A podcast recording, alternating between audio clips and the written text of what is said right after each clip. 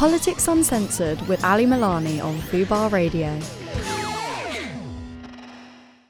Okay, Dawn, thank you so much uh, for joining us. I'm really, really delighted um, to have you. One of the, uh, you know, when we started the show and we we conceptualized the show, one of the things I was really keen to do was to platform and bring on voices um, who were not the typical voices in the political space. I um, when I got involved in politics, uh, one of the first things I noticed was people from backgrounds like mine, people from experiences and lives like mine, I very rarely interacted with, and I can only imagine how much that was your experience. So thank you so much uh, for joining us. Uh, my first question, it, uh, you know, what I'd really like to delve into to start off with is really your experience getting elected um, as an MP. Uh, I believe you were the third Black woman uh, to be elected into Parliament, which is an incredible, huge achievement.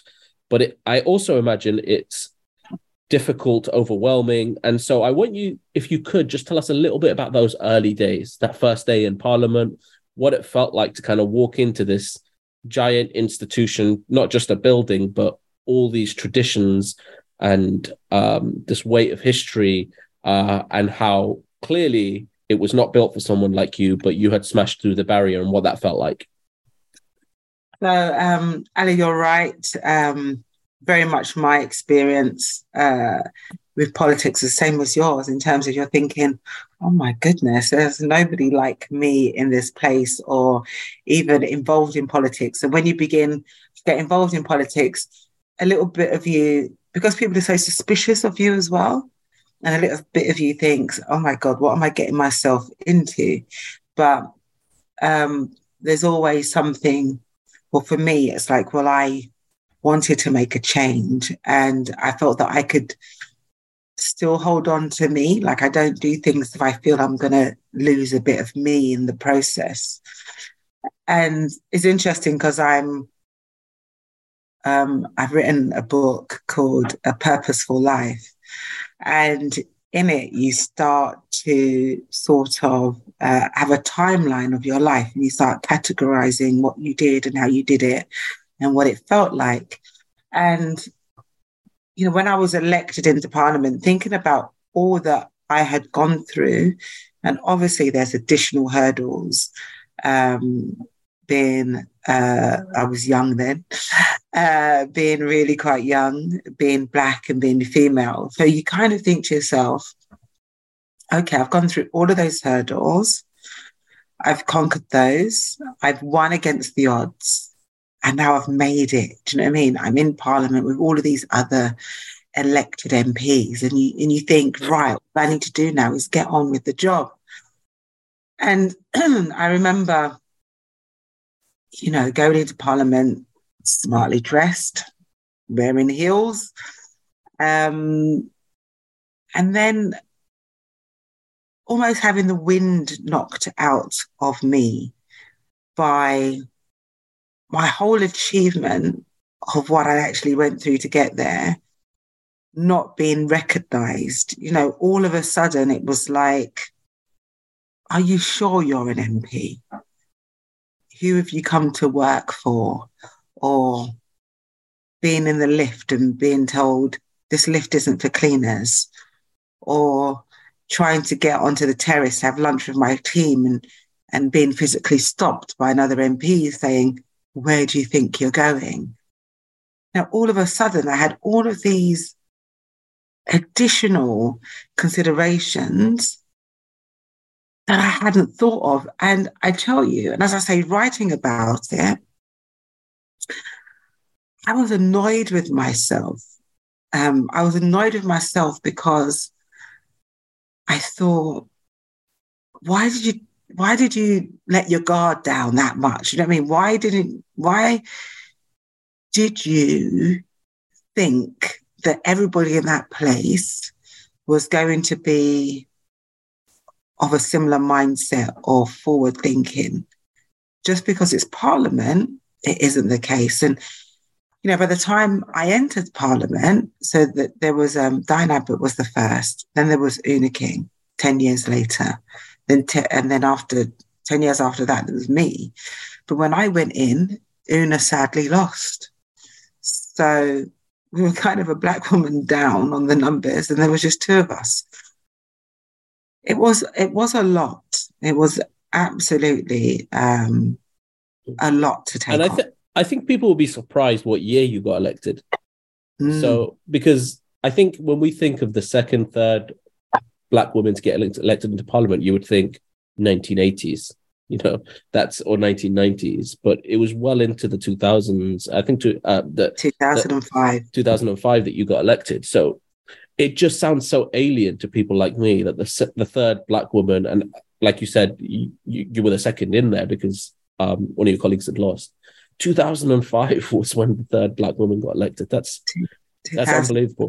And you, you talked about i'm i'm pretty astounded to hear those astounded, not surprised, but but shocked to hear the story of you know being told this lift isn't for cleaners. Or I, I had one of my um, one of my friends who I know, Magid Magid, who got elected as a European Parliament member for, for the Green Party. You know, we we've known each other socially. He had the same experience. He went to the European Parliament, and he was also, you know, told, you know, they assumed he wasn't an MEP. So, um, it's it's it's kind of astounding because you feel I can imagine you feel like you've done it, right? I've I've I've climbed the hurdle. Now let me roll the sleeves up and get some work done for my constituents. And then you get there and you realize just how archaic not only the building is, but some of the people.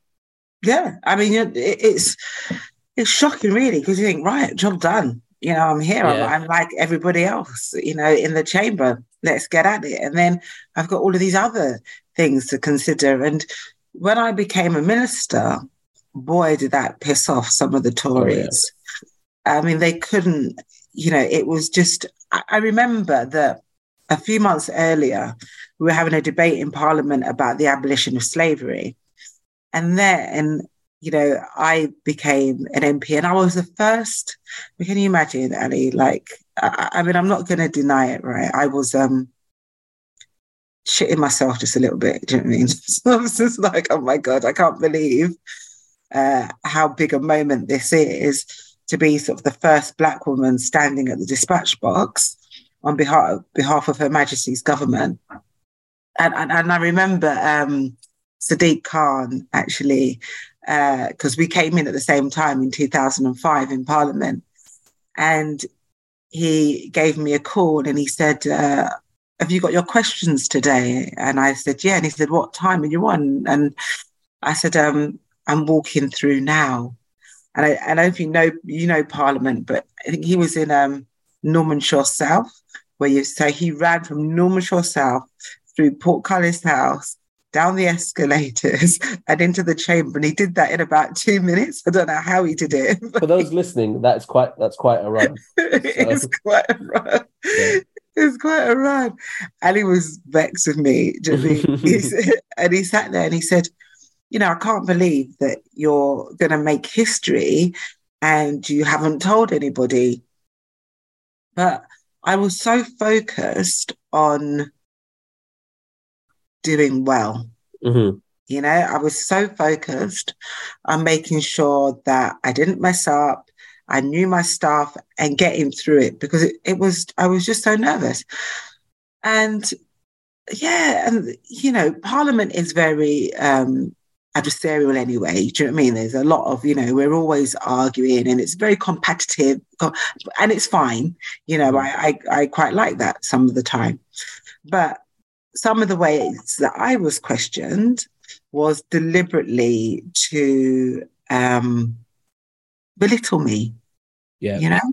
I, I think, you know, what what is really interesting to me and one of my experiences was that image of you at the dispatch box as a first black woman is so inspiring to so many people because kids like me will have switched onto TV and for the first time politics had someone that looked or sounded like us. Mm-hmm. Um, and I can't understate that because when I first wanted to get involved in politics, one of the first things I remember is thinking, you know, when I've seen these weird parliament parliamentary events, which we rarely watch, by the way, um, no one there kind of looked or specifically sounded like us. Um, and so seeing you at that dispatch box is such a huge moment for so many people. But equally, there are others who will see it as a threat to the established order. This isn't how things are supposed to be done. This isn't how things are done. And my privilege is at threat here because you know it's always been for people like us and that comes with backlash i can only imagine can you talk to us a little bit about the backlash that you've you've faced because it'll you know it, it comes in the form of threats it comes in the form of abuse but it also comes in interactions in parliament with your fellow parliamentarians with with the system so i can only imagine you know talk us through yeah. a little bit about that yeah and, and that's key right the more that we seek to have a more equitable society, the more those people whose privileges have elevated them into positions where some of them have no right being, they feel, oh my goodness, you're coming for my job, you're coming for my position, without actually having the consideration to think, did I earn my place here? Or yeah or was it handed to me? Was it given to me because I'm mates with somebody? We know yeah. that's how the old order works, right? So you get it's a nod, nod, wink, wink, old boys club, in you come, you know, and to hell with everybody else. So I understand um, when I walk into a room, I understand that just by me being there that I am a disruptor. Do you mean I understand that in general, uh, the spaces that I operate in, there's not many people that look like me, and sometimes I'm the only one.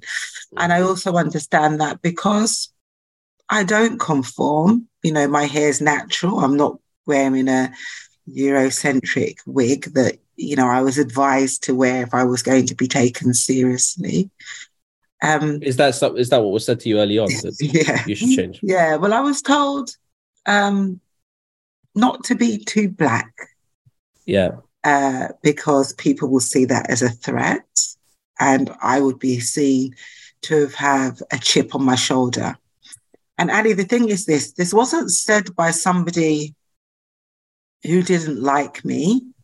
This yeah, was yeah. by somebody who was trying to do me a favor. Somebody yeah. who felt that they were trying to help me out. Do you know what I mean? They're like, Dawn, don't deal with black issues. Don't be too black. Yeah. You know, you don't want to scare anyone. Um, you know, mm-hmm. somebody even asked, you know, who my other half was because, you know, having, I don't talk about this often. And actually, I haven't even mentioned this um, in my book.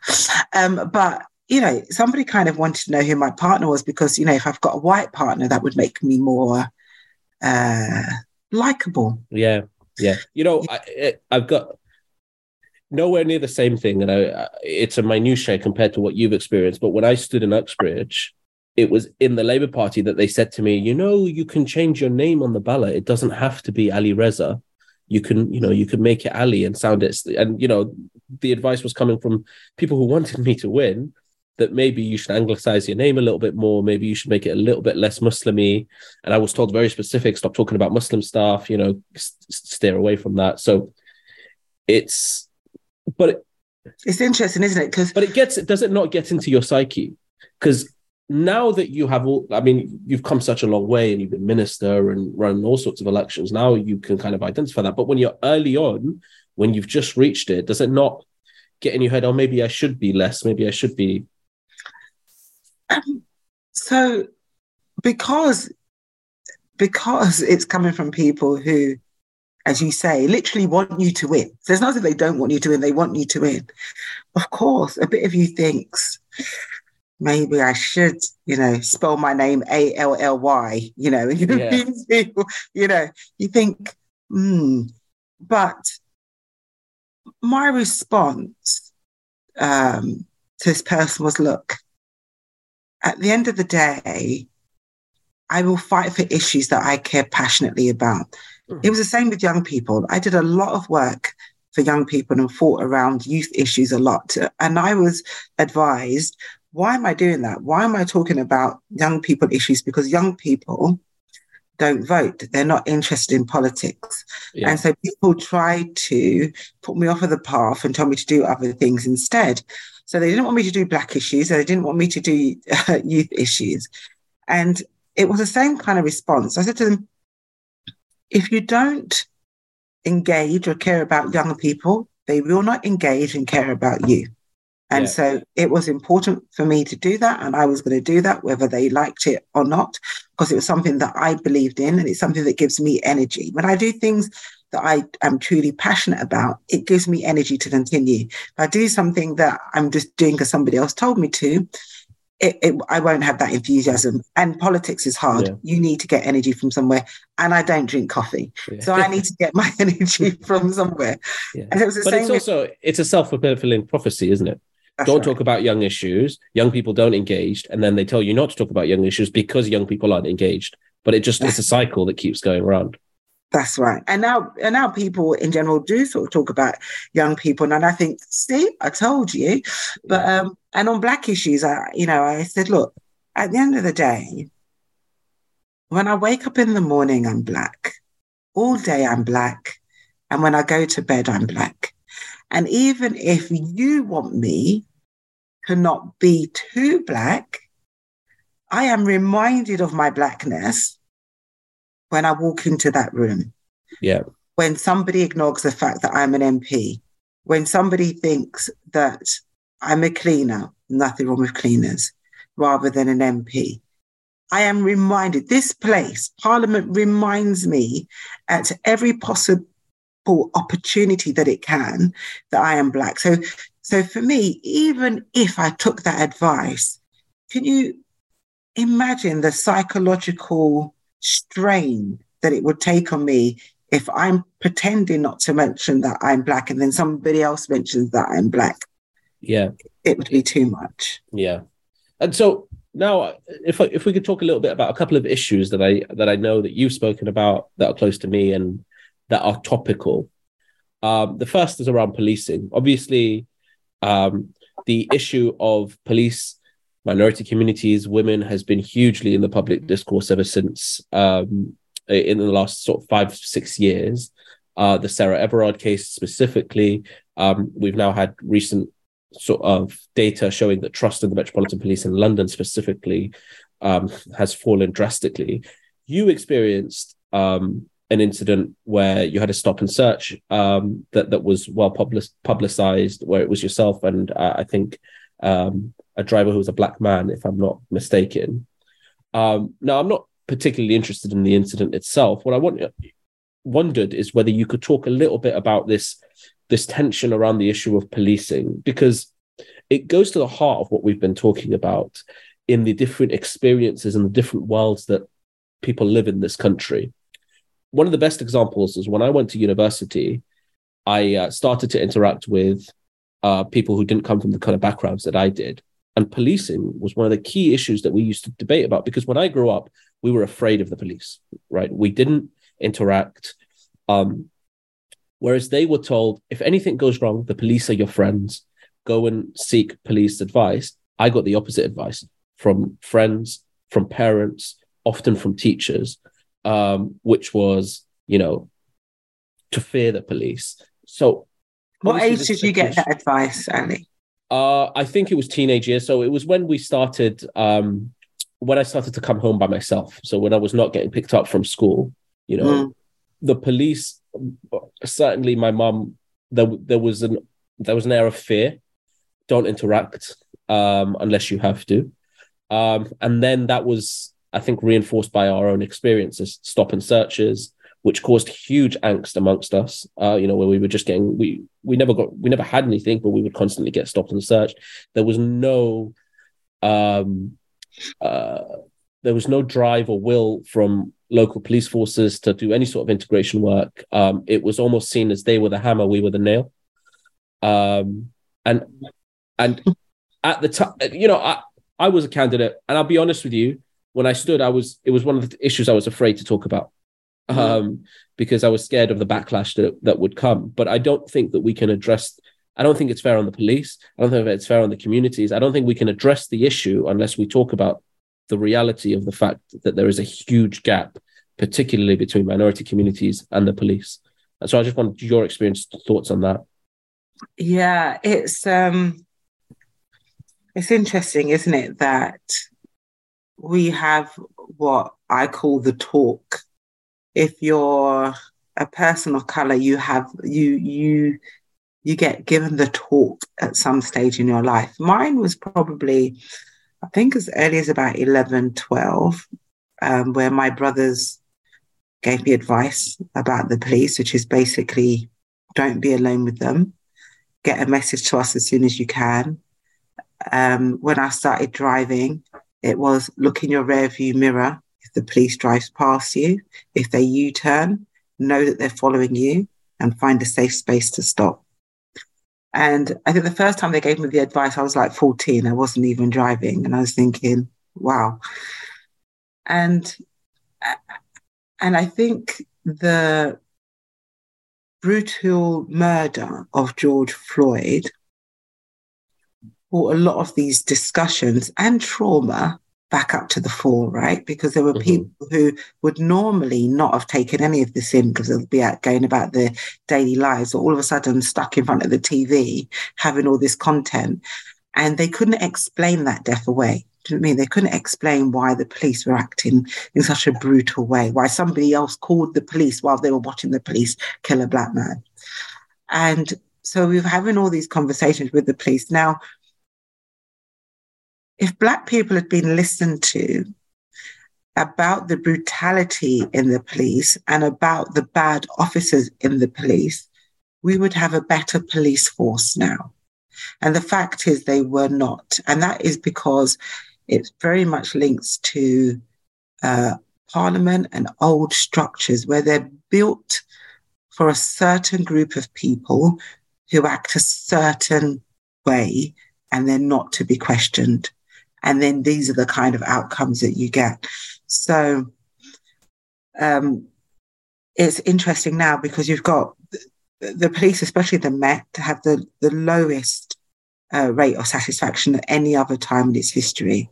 Women have problems with the police, especially after, as you say, the brutal murder of uh, Sarah Everard, and also the police um, taking pictures of um, Nicole and Bibaa and putting it on a WhatsApp group. Women don't feel safe.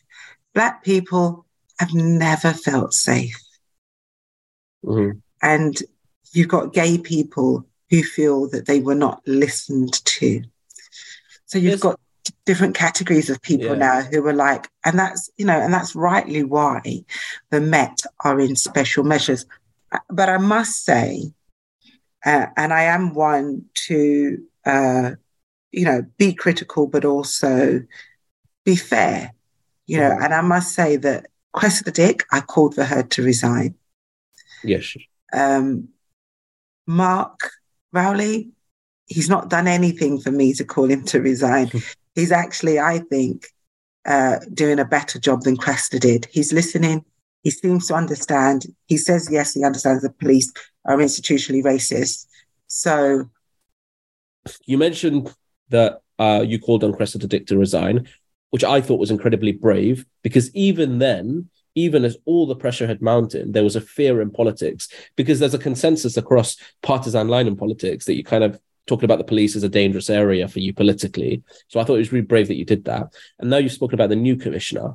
If he was here, and I'm sure you have actually spoken to him, but if he was sat here, or if you were in a room, a safe room that nothing would get out, nothing would get in, what is the advice you would give him to clean this mess up?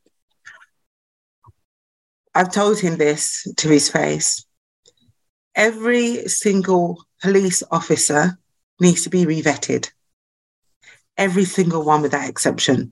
And every single police officer needs a psych test. Do you mean they need to we need to understand that they are psychologically, mentally sound to do the job of policing. Policing, you know, you're taking away people's liberties. You have power to do that. You have the power to stop somebody and search them. You have the power to tell somebody, I am going to strip search you, take all your clothes off, I'm going to strip search you. That, those powers shouldn't be given to people who are unstable. And we have too many unstable officers. And they talk about bad apples. But I actually think the the I actually think that the Met, and I only know the Met. I don't know other police in other areas, mm-hmm. but I think the Met is a rotten tree that produces a few good apples. Yeah, rather than rather than the other way around. Yeah, and I mean, there's there's all sorts of. I mean, we could be here for days citing um, examples, but the hope is that we are now in a moment because look, there's a there's a. I can imagine you might not say it, others might not say it, but there's an element of frustration because black communities have been saying this stuff, exact stuff, for decades, and no one has listened. And now there might be a gap, there might be a, a slight light where people are listening and it gives us an opportunity to reform for the better. Um, and so the hope is that this moment can be embraced um, and that there can be reform. So I don't have to tell my kids to avoid, to make sure they say all the right things, to be in fear of of the police. So I can give them the same advice my white counterparts gave their kids. Um, I'd love for that to happen, right? Wouldn't we love for that to happen? Yeah, yeah. I mean, it's it's it, it has always been so contradictory to me um, because and I didn't say anything for the longest time, but we would be around and and people would talk about the police in terms that I was unfamiliar with. um, it wasn't my experience, um, and I know it wasn't uh, my colleagues' experience. So we we we're we're running really short of time one of the last things I want to ask you, if I may, and I hope it's not overstating, but you've gone through some some health issues. So I want to know how you are, how you're feeling, and what the future holds. Um, I would love to see Mayor Dawn Butler one day, um, but uh, what I want to know is how you're doing and what the future holds. Thanks, Ellie. Um, I'm doing well. I'm doing well. Yes, I had um, breast cancer, and it's tough. I mean, you know once you hear the word cancer, you're just like, oh my god, I'm gonna die. Yeah. So it's been a it's been a tough tough road, um, but I'm coming through it, and you know the NHS has been there for me, and I'm incredibly grateful to all the doctors and nurses. It also made me realise, you know, just how much they're struggling. Uh, after the pandemic, um, there's a lot of doctors and nurses that have got PT, PTSD, but yeah, I'm getting there. And you know, I've, I've started the campaign to find the uh, missing million mammograms. There's a million women out there who haven't had their mammograms, and it's estimated that there's about 8,000 to 12,000 women who currently have breast cancer and don't know it. And the earlier you catch it, the better. So I'm hoping, well, I met somebody just this week who told me that she went for her mammogram because of me. And That's that brilliant. was really emotional. So yeah. Yeah. I mean, it's it's you know, there's all sorts of stuff you can do legislative from a legislative sense to help people. But every so often I think public figures are reminded that your experience and your story can save lives also. And I think if people hear that that, you know, what you went through uh, and that encourages them to go to their, I don't know if it's their GP or whatever, and book in their mammograms that'll be excellent. So I'm delighted to hear you're better. Uh, can't wait to see um, what you do next. Thank you so much um, for joining us. Uh, you you've mentioned your book, which people can can go ahead and get. I, I think it's still out there. Um, mm, it's not out yet. Oh, it's, it'll be out soon. Yeah, it'll be out. It'll be out soon. A purposeful life. So um, yeah, quite excited about it, but uh, yeah, there's some stuff in there about politics. let's let's let's uh, yeah. I, when I wrote mine, I did have to. Once it came out, I just kind of sat there and clenched and waited to, waited to see what the what the backlash or response was. Um, but yeah, it's it's been brilliant to talk to you. Thank you so much for giving us your time, and uh, I'm sure all the listeners and everyone is looking forward to seeing what you do next. Pleasure. Good luck. And good luck to you. Hopefully, I'll see you in Parliament one day. We'll see. Thank you so much. Take Thanks. care. Bye. Okay.